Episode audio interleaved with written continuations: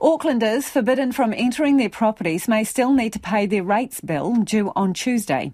While some other councils affected by Cyclone Gabrielle have opted to provide rates remission for red stickered homeowners, Auckland Council has chosen not to, instead requiring affected people to apply for assistance.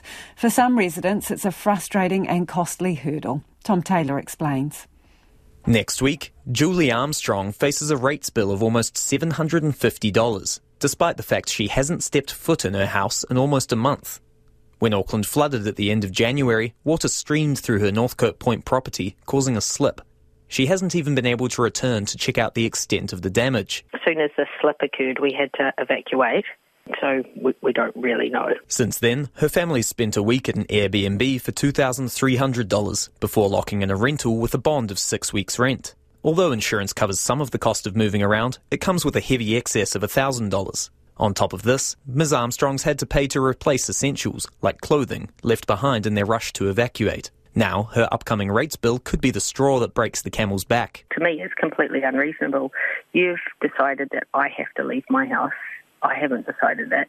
You're blocking me from it and telling me it's illegal to enter it and get my own things that I own and I pay for.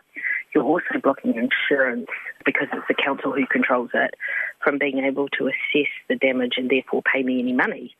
So you're making it impossible for me to get money to live and then saying I have to pay you money for nothing in return. Head of Rates Valuations at Auckland Council, Ronwyn Heath, says rather than rates remissions, the council will support people through grants. She says the council's emergency relief fund caters not only to property owners but also tenants. Residents can make applications through the council website or over the phone, though the latter option draws a laugh from Miss Armstrong.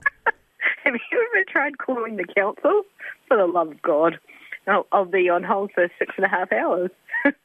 Since Auckland's flooding and Cyclone Gabrielle, the Citizens Advice Bureau has been inundated with queries about where to access help.